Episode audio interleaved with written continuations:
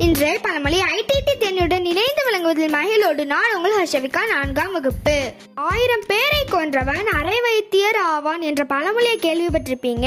ஆனா இதன் உண்மையான பழமொழி என்னன்னா ஆயிரம் வேரை கொன்றவன் அரை வைத்தியர் ஆவான்னு சொல்லியிருக்காங்க. அர்த்தம் என்னன்னா ஆயிரம் வேர்களை அழித்து அதில் மருந்து தயாரிப்பவர்களே அரை வைத்தியர் ஆக முடியும்னு சொல்லியிருக்காங்க. நன்றி.